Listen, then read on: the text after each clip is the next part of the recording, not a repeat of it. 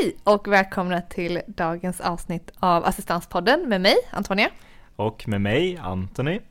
Och nu har vi kommit till årets sista avsnitt av Assistanspodden. Ja, vad sjukt ändå, vad fort det har gått. Ja, och nu har vi hållit på och spela in avsnitt i ja, snart ett och ett halvt år. Det känns ju helt galet att tiden mm, går så fort. Mm, roligt.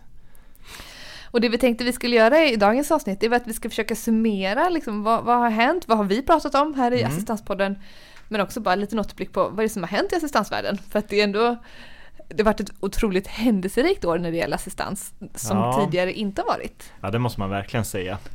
Eh, lagstiftningen och allting kring assistansen det brukar inte ha rört så mycket på sig men det senaste året har det hänt otroligt mycket. Mm. Precis. Och på tal om otroliga händelser, eller ska man säga skräckinjagande händelser. Det första som vi pratade om var ju faktiskt LSS-utredningen. Ja, precis. Alltså, året inleddes ju med ett brak när den här LSS-utredningen släpptes den var det 13 januari. Och man trodde att nu är assistansens domedag här, helt ärligt. ja, exakt. Vi pratade väl om det lite grann som assistansens undergång. Och eh, vi gick ju igenom i avsnitten som handlade om LSS-utredningen vad man föreslog för förändringar av assistansen som bland annat innebar att en stor del av assistansen skulle plockas bort eller begränsas då. Och vi pratade lite grann om de nya förslagen på nya insatser då som skulle ersätta assistansen istället då. Ja, precis. Och vi hade också en ganska stor kampanj just när det gäller, det gäller den här LSS-utredningen och vi hade ett webbinarium som direkt eh, sändes och man kunde ställa frågor och så hade vi de här extra avsnitten och vi åkte också runt på en föreläsningsturné för att det var mm. väldigt efterfrågat just att man ville veta snabbt vad innebär den här utredningen för mig, jag som har assistans idag eller om mitt barn har assistans. Ehm, men det som har hänt nu efter att, om vi blickar tillbaka då, vad har hänt sen i januari med LSS-utredningen? Och det är ju egentligen ingenting. Ja, det är ju så sjukt för att vi var ju så redo. Vi hade förberett oss jättemycket för det här och var ju verkligen noga med att informera och, och så. Och sen så var det som att alla var överens från politikernas sida att det här ska vi inte göra någonting med. Men det som är tråkigt som, är, som ändå det här LSS-utredningen skulle bidra med, det var ju att man har ju frågat politiker under ganska lång tid så här, men mm. vad, vad, tycker du om assistansen? Hur skulle ni vilja, i ert parti vilja förändra assistansen? Alltså jag tänker sedan för ett år tillbaka så här, i samband med valet och så vidare, men då hänvisar ju många partier till just att nej men vi vill inte svara på frågan, utan vi väntar tills LSS-utredningen släpps.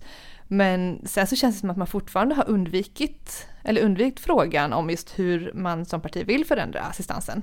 Mm, alltså några svar har man väl inte direkt fått gällande de här olika frågorna, varken av LSS-utredningen eller av politikerna efteråt. Frågan är väl kanske om det här nästan blev lite av en förhalningstaktik. Precis. Och sen om vi går till nästa avsnitt som vi pratar om, det var ju om personlig assistans och föräldraansvar. Och här försökte vi fördjupa oss lite mer om vad är ett normalt föräldraansvar och hur gör man den här bedömningen när man ansöker om assistans? För det är ju då man ansöker om assistans för sitt barn som har behov av hjälp kanske eh, ja, men med sin personliga hygien och man behöver hjälp med att äta.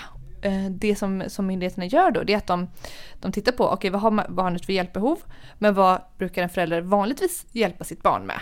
Så det, det här med vad som är ett normalt föräldraansvar, det är ju ganska olika också, kommer mm. fram till. Mm. Men någonting som är intressant och som är på gång här det är att man har sagt nu att man har för avsikt att utreda synen på normalt föräldraansvar och se om man kan begränsa det något. För man ser att det har slagit väldigt hårt i vissa situationer. Så det blir ju väldigt intressant att se vad det kommer att mynna ut i så småningom. Ja, men precis för att som sagt det är ju, det är ganska olika. Och det finns ingen så speciell alltså praxis eller något som säger exakt vad det normala föräldraansvaret är, utan det är ganska mycket upp till varje liksom, bedömning i varje enskilt fall. Så det är mm. bra att det kommer en utredning som försöker mynna ut begreppet och exakt hur ska man göra så att man vet helt enkelt. Ja, verkligen. En annan sak som vi pratade om i år var sondmatning. Och när vi första gången pratade om sondmatning så handlade det om frågan om sondmatning skulle vara ett grundläggande behov eller inte.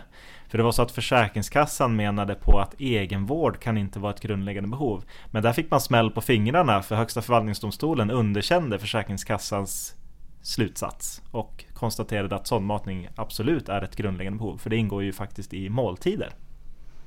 Så Försäkringskassan menar att man kan bevilja delar av sondmatning som en grundläggande behov men att det ändå är de som ska göra bedömningen vilka delar och i vilken omfattning. Mm. Det endast är hjälpbehov som är av en mycket privat och integritetskänslig karaktär. Och man kan ju undra om det var det som började också väcka frågan om man behövde se över det här något kring när det gällde just sondmatning och senare så småningom också andning då.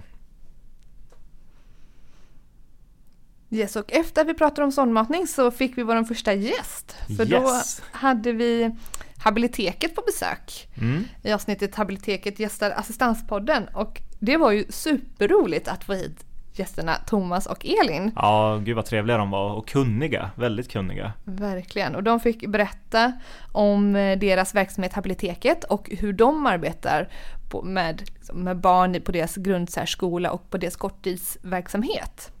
Mm, det var väldigt intressant. Ja men så lyssna gärna på det avsnittet om ni vill veta lite mer om, om just Habiliteket för att det är väldigt häftig skola.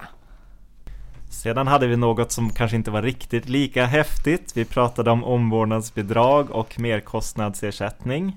Och det var då de nya ersättningsformerna som ersatte vad man tidigare kallade för handikappersättning och vårdbidrag. De gjordes helt enkelt om då med lite nya förutsättningar och så. Och då pratade vi helt enkelt i ett avsnitt om vad det innebär och vad man behöver tänka på om det är så att man ansöker om dem eller så att man hade de tidigare ersättningarna då.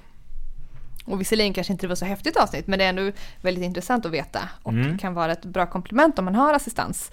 Men också har stora merkostnader kanske för hjälpmedel eller mediciner eller extra tvättar om man, man har behov av hjälp med detta. Så är det absolut. Mm. Och eh, inför under senare vår så fick vi vår andra gäst i podden när vi släppte avsnitt om tillgänglighet. Eh, och det här avsnittet släpptes i samband med att Humana släpper släppte sin tillgänglighetsbarometer som släpps mm. en gång per år. Eh, och i tillgänglighetsbarometern så har vi undersökt hur de olika kommunerna, eller kommunerna får svar på frågor om hur de arbetar med tillgänglighet i sin kommun. Och sen så rankar vi det lite den som har bäst arbete helt enkelt med tillgänglighet. Och så fick Annika komma och svara på lite frågor om detta för hon är väldigt, ja hon pratar väldigt mycket om tillgänglighet och är väldigt aktuell i just de här frågorna. Jag tycker det är härligt hur öppet hon pratar och delar med sig av hur, ja, erfarenheter och hur hon upplever världen. Så jag tyckte det var väldigt spännande. Det är ju en ständigt viktig fråga hur kommuner arbetar med tillgänglighet. Men jag tänker också särskilt nu så är det väldigt aktuellt i och med att ja, men det är vinter, vi har eh, stora delar av Sverige som är täckt av snö och då är det viktigt att veta alltså, men hur jobbar exempelvis snöröjningen med att, att få bort snö från min parkeringsplats eller hur ska min rullstol komma fram? Så det är otroligt viktigt att, att man, eh, kommuner ständigt arbetar med just att, att vara tillgängliga. Mm, absolut en viktig fråga och som du säger också en väldigt utmanande tid när det gäller just tillgängligheten nu på vintern. Sen pratade vi efter det om eh, vad man gör när man har fått personlig assistans helt enkelt. Vad händer sen? Och då hade vi Jenny som gästade oss och berättade om hur vi går tillväga när vi startar upp en personlig assistans och hur vi kommer igång helt enkelt. När det gäller att rekrytera assistenter och, och bygga ett schema och, och få igång assistansen, få den i rullning helt enkelt. Och i det här avsnittet så pratar vi också mycket om frågor som man kanske ställer sig om man så här, funderar på om man ska söka assistans eller inte och om man kanske inte vet hur det fungerar faktiskt i praktiken. Så jag tycker det var väldigt intressant att prata om, ja, men, vad händer sen? Vi har fått ett beslut om assistans, uppstår assistenterna magiskt eller vart, liksom, hur, hur går man vidare sen? Sen var det återigen dags att prata om sondmatning men även andning när man la fram ett förslag om att både andning och sondmatning skulle bli grundläggande behov och vi gick även då igenom all den kritik som det här förslaget fick. Som framförallt handlade mycket om att sondmatning ju faktiskt redan var ett grundläggande behov och man var också osäker på hur man skulle bedöma andning som ett grundläggande behov då. Ja, och det som var väldigt intressant här är att efter all den här kritiken så, kanske inte just från oss utan det var ju från många delar av, av liksom funkisvärlden, det var att man plockade bort sondmatning. Då, då sa regeringen, aha okej, sondmatning är ju redan då en del i det här måltidet så då plockar vi bort det. Det behöver inte stå med att detta är ett grundläggande behov men andning ska fortfarande göra, vara med. Mm. Och så pratar vi lite mer om ja, men hur ska man göra då bedömningen kring, kring andning helt enkelt. Jajamän. Och det som är positivt är att nu från 1 november så är ju faktiskt andning ett grundläggande behov så det är ju väldigt positivt. Ja, verkligen, verkligen. Och efter detta så pratade vi om ändrade förhållanden och det här var ett lite klurigt avsnitt tyckte vi. Mm. Ehm, för att då pratade vi om vad, när får myndigheten göra en omprövning av ett beslut om det har skett ett ändrat förhållande. Och då pratade vi om just det här vad som är ett väsentligt ändrat förhållande för det är vid de här tillfällena som myndigheten har rätt att göra en omprövning av ett beslut om personlig assistans. Precis, och det var ju ett väldigt komplicerat område som förhoppningsvis blev betydligt enklare efter att vi hade pratat om det och rätt ut det i det avsnittet helt enkelt. Så har man frågor om det så är det ju jättebra att gå in och lyssna på vad vi sa då. På tal om komplicerade områden så avsnittet efter detta så pratade vi om kommunikation och ingående kunskap, vilket också är då två grundläggande behov som är ganska knepiga helt enkelt. Ja, verkligen. Och man får verkligen hålla tungan rätt i mun när man ska prata om dem, för det har verkligen blivit så allt mer. Om man ser tillbaka till historiken när man införde dem som grundläggande behov 1996, hela vägen fram till nu då, där det känns som att det inte det är inte alls så enkelt att läsa ut vad som är kommunikation eller vad som är ingående kunskaper idag. Sen slutligen, vårt förra avsnitt som jag kallar här för andning och sondmatning part 2. Mm. Då, bör, då behövde vi återigen prata om, om andning och sondmatning för nu har det, släppts, har det släppts en promemoria om att hela hjälpbehovet vid andning och sondmatning skulle vara ett, ett grundläggande behov. Det vill säga ett, ett nytt lagförslag som, skulle, som då ska i tanken träda i kraft 1 juli 2020. Samtidigt så föreslog man också att man skulle införa den här principen om att hjälpbehovet ska vara av mycket privat och integritetskänslig karaktär in i lagstiftningen då och det är ju ett förslag som har fått väldigt mycket kritik men det pratade vi mer om i förra avsnittet. Ja, och det här är allting som vi har pratat om i år. Mm. Och som sagt, det känns som att det har ju hänt väldigt mycket alltså, i politiken. Vi har, hade en LSS-utredning som släpptes i januari och sen så var det ett, eh, skulle andning bli ett grundläggande behov. Och sen när, nästan i samband med att det klubbades igenom i riksdagen så kom ett så här, ja nu ska vi också ändra lagen igen då från mm. 1 juli 2020 för nu ska hela begreppet andning och sondmatning vara grundläggande behov. Ja, nu händer det verkligen grejer kring den personliga assistansen och det känns som att vi kommer ha gott om ämnen att prata om nästa år också. Så vi hoppas att ni fortsätter att lyssna på oss även under 2020. Ja precis, och om det är så att du har tips på ämnen som du tycker att eh, ja, men det här har vi inte pratat om eller det här vill jag lyssna på. Eller du kanske har tips på gäster till podden. Och det kan vara intressanta, kanske någon politiker eller kan man någon som har assistans idag som du känner till eller du själv som kanske vill vara med i podden. Men då får du jätte, jättegärna höra av, höra av dig till oss. Eh, och då kommer man i kontakt med oss genom att mejla till assistanspodden humana.se och så kan man också skriva till oss på Facebook och då kan man söka på Humana personlig assistans. Eller följa oss på Instagram och då letar man efter humana.se. Mm.